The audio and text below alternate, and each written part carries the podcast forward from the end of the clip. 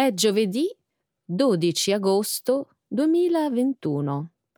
Benvenuti a una nuova puntata del nostro programma settimanale di livello intermedio News in Slow Italian. Un saluto a tutti. Ciao Mario. Ciao Carmen. Un caloroso benvenuto a tutti i nostri ascoltatori. Inizieremo la prima parte del nostro programma con una discussione sull'allarmante rapporto sul clima pubblicato lunedì dal Comitato intergovernativo sui cambiamenti climatici. Poi discuteremo dell'annuncio fatto sabato dal primo ministro polacco Jaroslav Kaczynski sul fatto che saranno apportate modifiche alla controversa sezione disciplinare del Paese per i giudici. Nel segmento dedicato alla scienza parleremo della complessa struttura sociale delle giraffe. Infine, termineremo la prima parte del nostro programma con la recensione di alcune statistiche interessanti sui Giochi olimpici di Tokyo 2020. Eccellente, Carmen. Di che cosa parleremo invece nella seconda parte del programma? Nel segmento Trending in Italy di questa settimana discuteremo del peggioramento della preparazione degli studenti italiani, rilevato dalle prove invalsi. Poi parleremo della conclusione dei Giochi olimpici di Tokyo 2020 e della straordinaria impresa del velocista italiano Marcel Jacobs, vincitore della medaglia d'oro nella corsa dei 100 metri piani. Perfetto, Carmen. Iniziamo. Certo, Mario. Via allo spettacolo. La relazione delle Nazioni Unite sul cambiamento climatico fa previsioni disastrose se le emissioni continueranno. Lunedì il gruppo intergovernativo sui cambiamenti climatici, IPCC, ha pubblicato un nuovo importante rapporto. L'IPCC è un organismo scientifico organizzato dalle Nazioni Unite. La sua relazione si basa sull'analisi di più di 14.000 studi ed è la sintesi più completa della fisica del cambiamento climatico. Questo rapporto è la sesta valutazione climatologica da parte del gruppo delle Nazioni Unite. Tuttavia, a differenza delle relazioni precedenti, questo documento chiarisce ampiamente chi o cosa è responsabile del riscaldamento globale. È inequivocabile che l'influenza umana abbia riscaldato l'atmosfera, gli oceani e la Terra, dice il rapporto nella sua primissima affermazione. La relazione offre diversi scenari nella maggior parte degli scenari il riscaldamento continuerà ben oltre il 2040. Il caso peggiore sarebbe se il mondo non facesse abbastanza per ridurre le emissioni. In questo caso, le temperature entro il 2100 potrebbero essere da 3 a 6 gradi Celsius, sopra i livelli pre-industriali. Questo avrebbe conseguenze catastrofiche. Arrivare ad avere zero emissioni nette può stabilizzare l'aumento delle temperature al di sotto di 1,5 gradi. Carmen, quando ho letto le previsioni stampate in questo rapporto, mi è sembrato di leggere un libro dell'orrore. Tranne che tutti noi siamo parte di questa storia dell'orrore. Provo la stessa cosa, Mario, ma non tutti sembrano altrettanto preoccupati. Lo so. Ad esempio, il primo ministro australiano ha respinto le richieste per adottare obiettivi ambiziosi di riduzione delle emissioni. Non è una grande sorpresa. L'Australia è un importante esportatore di combustibili fossili e molti politici all'interno della coalizione conservatrice di Morrison hanno stretti legami con l'industria del carbone. Hai ragione. Suggeriscono che i paesi in via di sviluppo dovrebbero adottare nuove tecnologie. È sbagliato. Questo è semplicemente sbagliato. Il mondo non sarà in grado di ridurre le emissioni se le nazioni in via di sviluppo continueranno a bruciare combustibili fossili.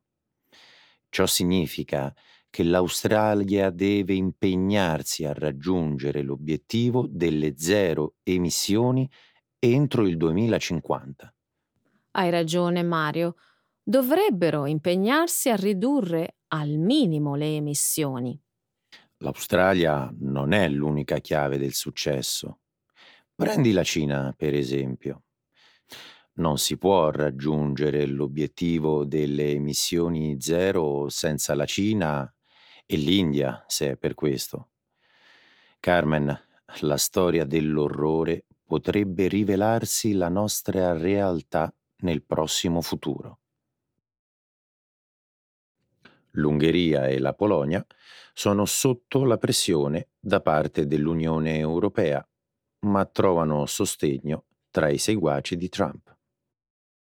Sabato il primo ministro polacco, Jarosław Kaczynski, ha annunciato che la Polonia apporterà modifiche alla sua discussa sezione disciplinare per i giudici.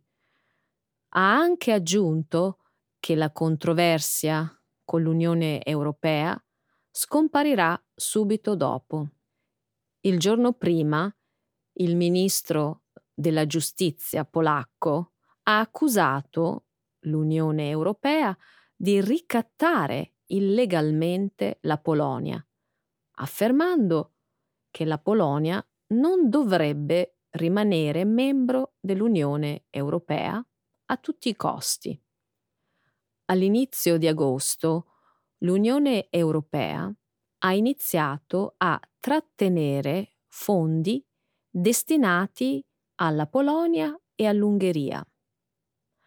L'Unione Europea è preoccupata per l'indebolimento dell'indipendenza giudiziaria. L'Ungheria e la Polonia sono tra i maggiori beneficiari netti di fondi europei, nonostante i molteplici disaccordi sui valori culturali, l'immigrazione e i diritti individuali.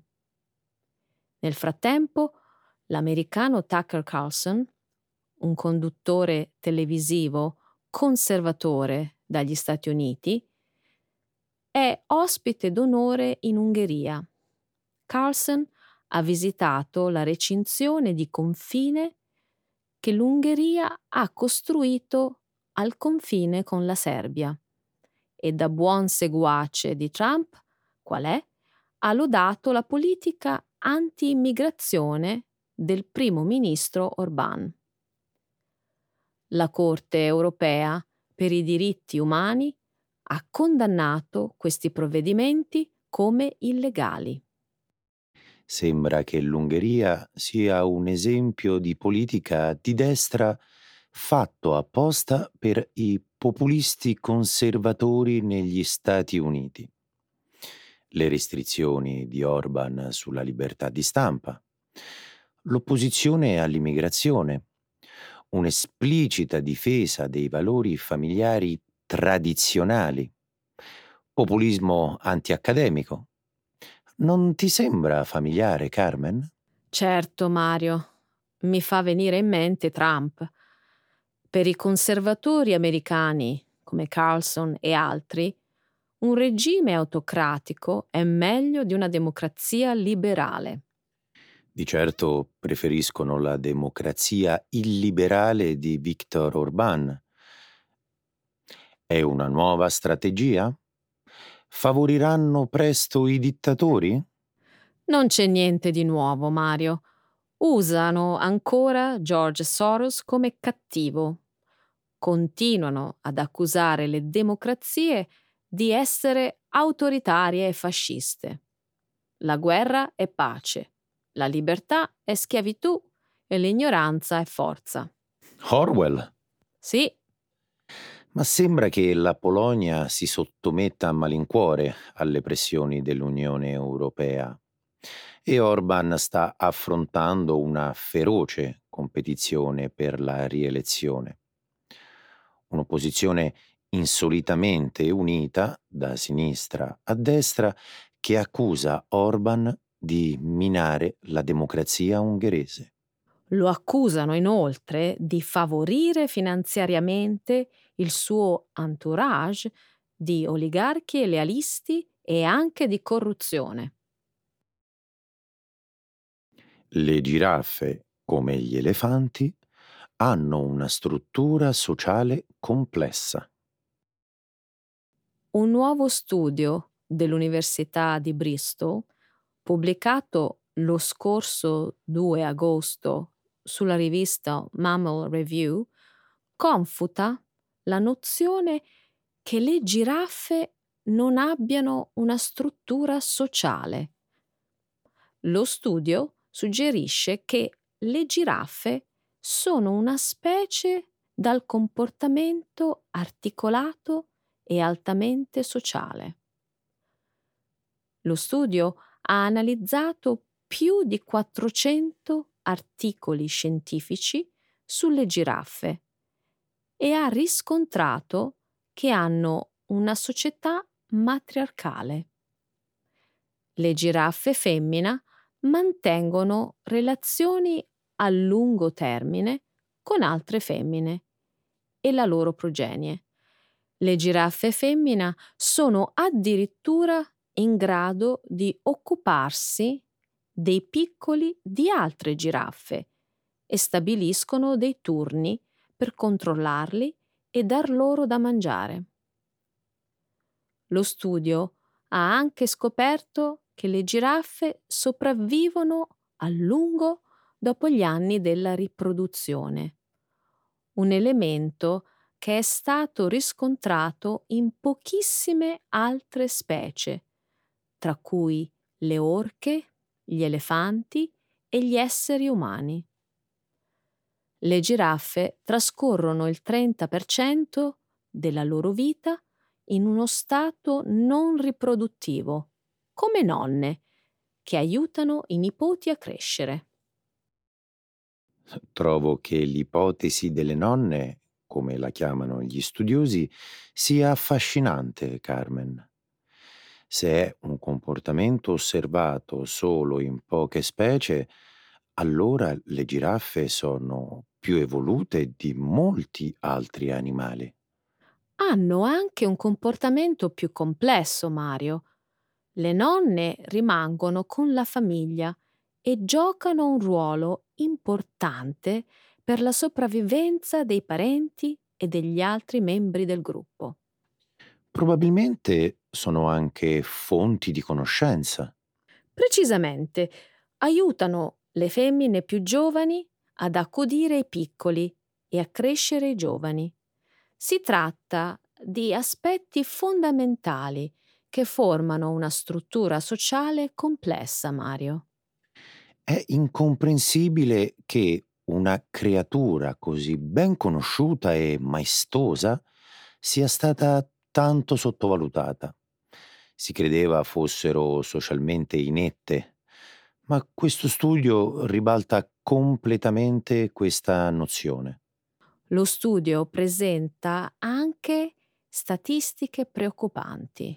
Il numero delle giraffe è diminuito del 40% dal 1985. L'Unione internazionale per la conservazione della natura le ha catalogate come vulnerabili. Spero che questo sia sufficiente ad assicurarne la sopravvivenza. I Giochi olimpici di Tokyo del 2020 hanno stabilito un record per le atlete e i partecipanti LGBTQ. Domenica scorsa i Giochi olimpici del 2020 si sono conclusi con la tradizionale cerimonia di chiusura.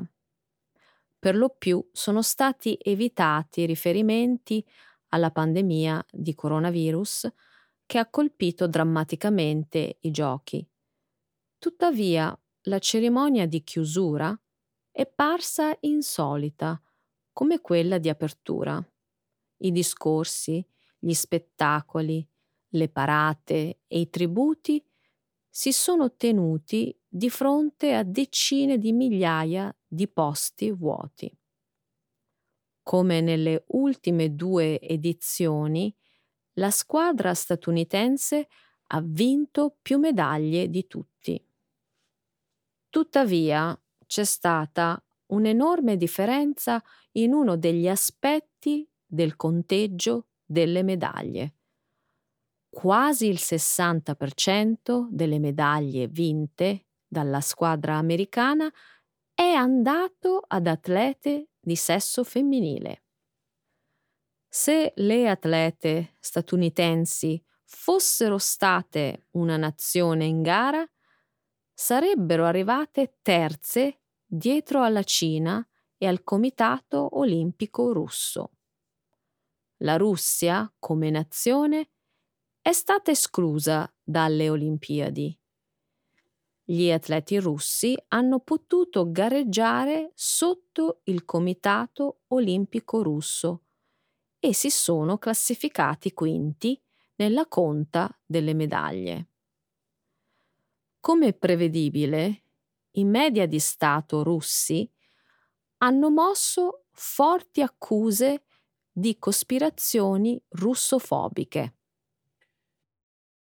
Tutte le Olimpiadi estive a partire dal 1960 hanno segnato un record per la partecipazione delle atlete.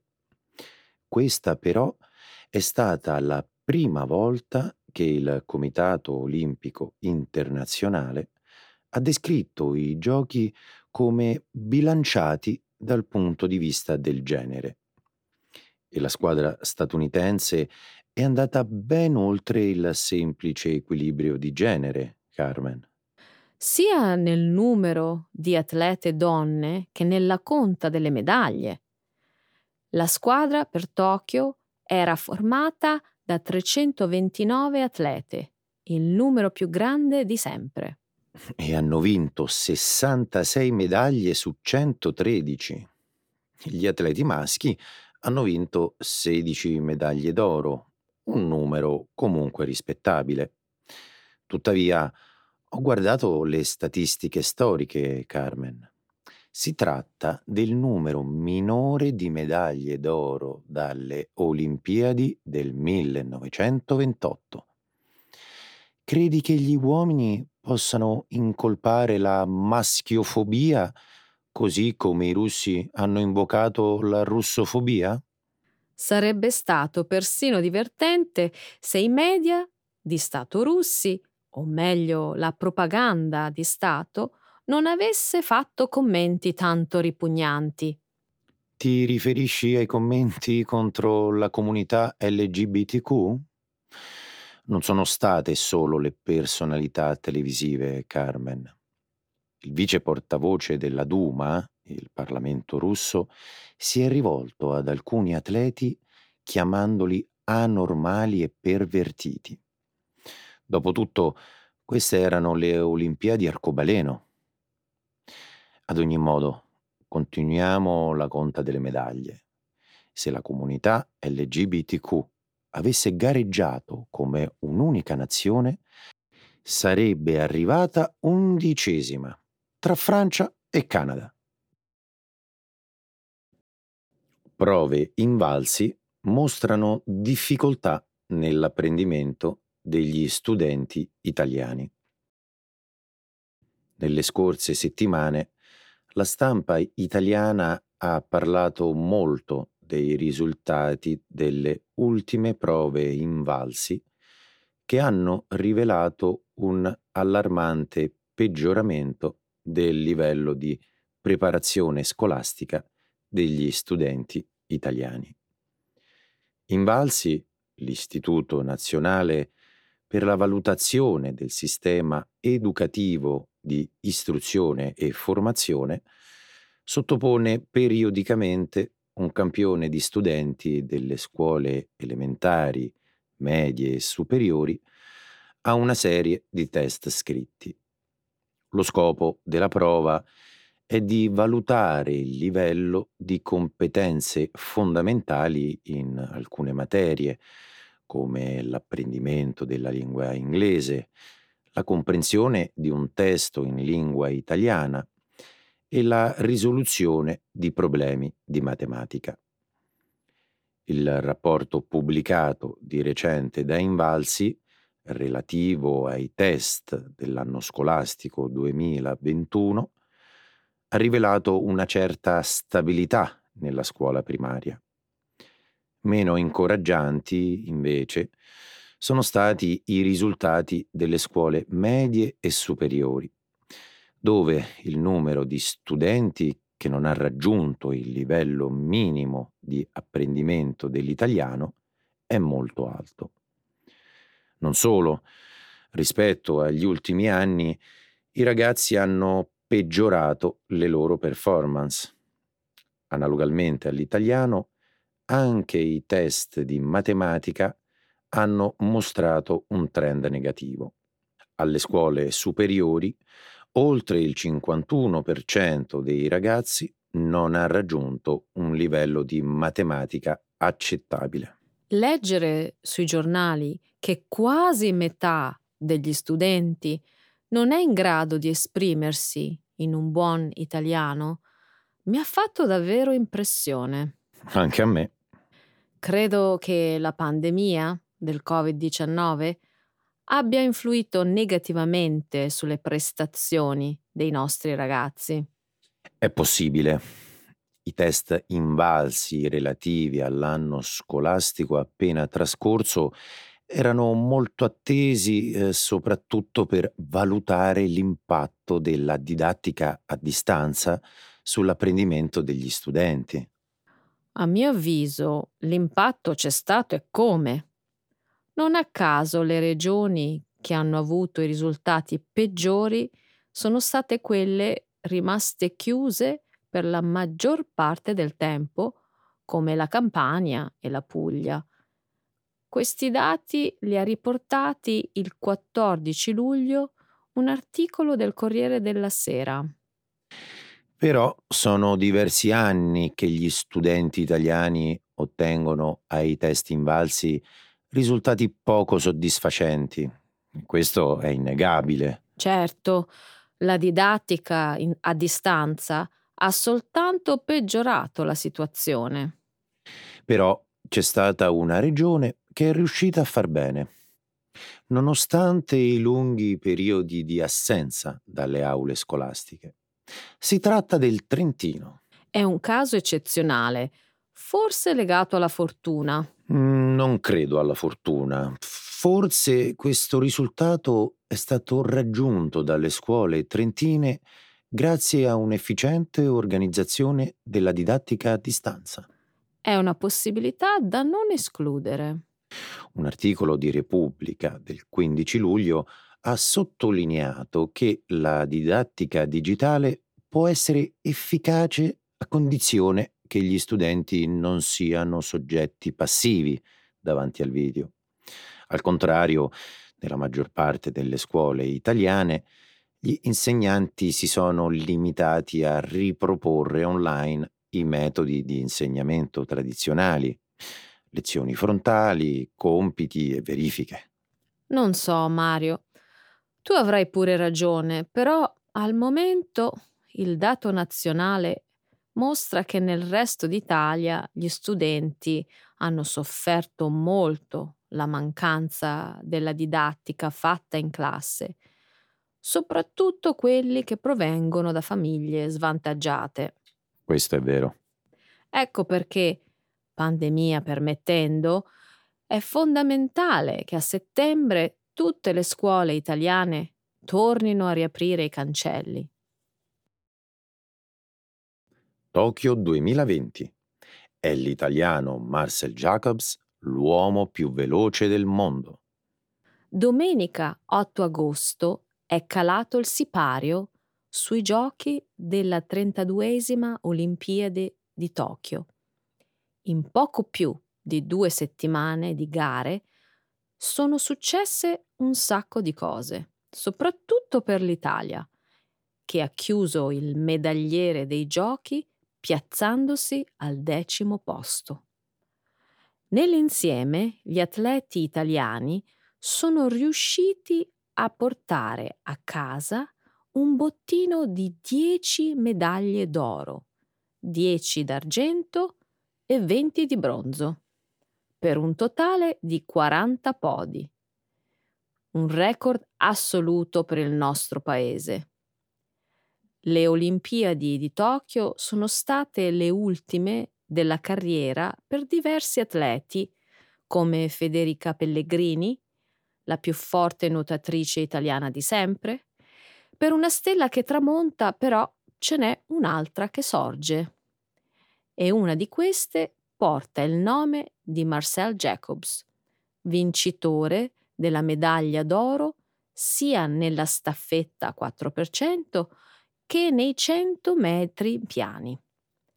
In quest'ultima specialità Jacobs si era piazzato al terzo posto durante la batteria di qualificazione con il tempo di 9 secondi e 84, battendo il record europeo che non veniva superato dal 2004.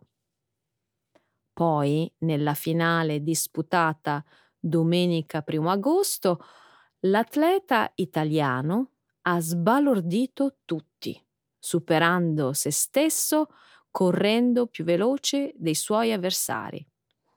Marcel Jacobs ha chiuso la gara davanti all'americano Fred Curley con il tempo di 9 secondi e 80, diventando così il primo italiano nella storia a salire sul gradino più alto del podio nella specialità dei 100 metri piani. Un primato che ha fatto letteralmente esplodere di felicità l'Italia intera. Quando ho visto Jacobs tagliare il traguardo per primo, sono saltato di colpo dalla sedia e ho gettato un urlo di gioia talmente forte da spaventare i vicini di casa. Hai fatto bene a urlare. La corsa è stata adrenalinica e il finale totalmente inaspettato. L'impresa di Jacobs rimarrà per sempre nella storia dell'atletica leggera italiana e va celebrata. Puoi dirlo forte, Carmen dopo 12 anni di successi incontrastati del giamaicano Usain Bolt, detentore dell'attuale record di velocità con il tempo di 9 secondi e 50, adesso è l'italiano Marcel Jacobs l'uomo più veloce al mondo. È davvero incredibile poterlo dire, non è vero? Tutti i giornali italiani e stranieri hanno lodato la sua straordinaria performance per giorni. Sì, però ci sono state alcune voci fuori dal coro. Mi riferisco soprattutto al quotidiano statunitense Washington Post e al britannico Times. I due giornali hanno messo in dubbio la genuinità della vittoria di Marcel Jacobs, sollevando numerose polemiche. Adesso non ricordo di preciso cosa hanno scritto. Te lo dico subito. Il Washington Post ha sollevato il sospetto che dietro la straordinaria prestazione di Jacobs ci sia l'ombra del doping. Un'ipotesi simile l'ha fatta perfino il Times, che ha scritto da Ben Johnson a Gatlin a Coleman, l'arrivo di una nuova stella mette in allerta. Mm. Credo che i sospetti siano nati principalmente per il fatto che Jacobs, fino a poco fa, era uno sconosciuto e nessuno avrebbe scommesso su di lui. Screditare un atleta senza addurre alcuna prova è davvero riprovevole, specie da parte di giornali importanti come il Washington Post e il Times. Questa volta hanno davvero peccato per mancanza di sportività. Bene amici di News in Slow Italian, anche questo appuntamento settimanale è terminato. Io saluto Carmen. Ciao Mario. Ciao Carmen e ci vediamo alla prossima settimana. Ciao. Ciao ciao.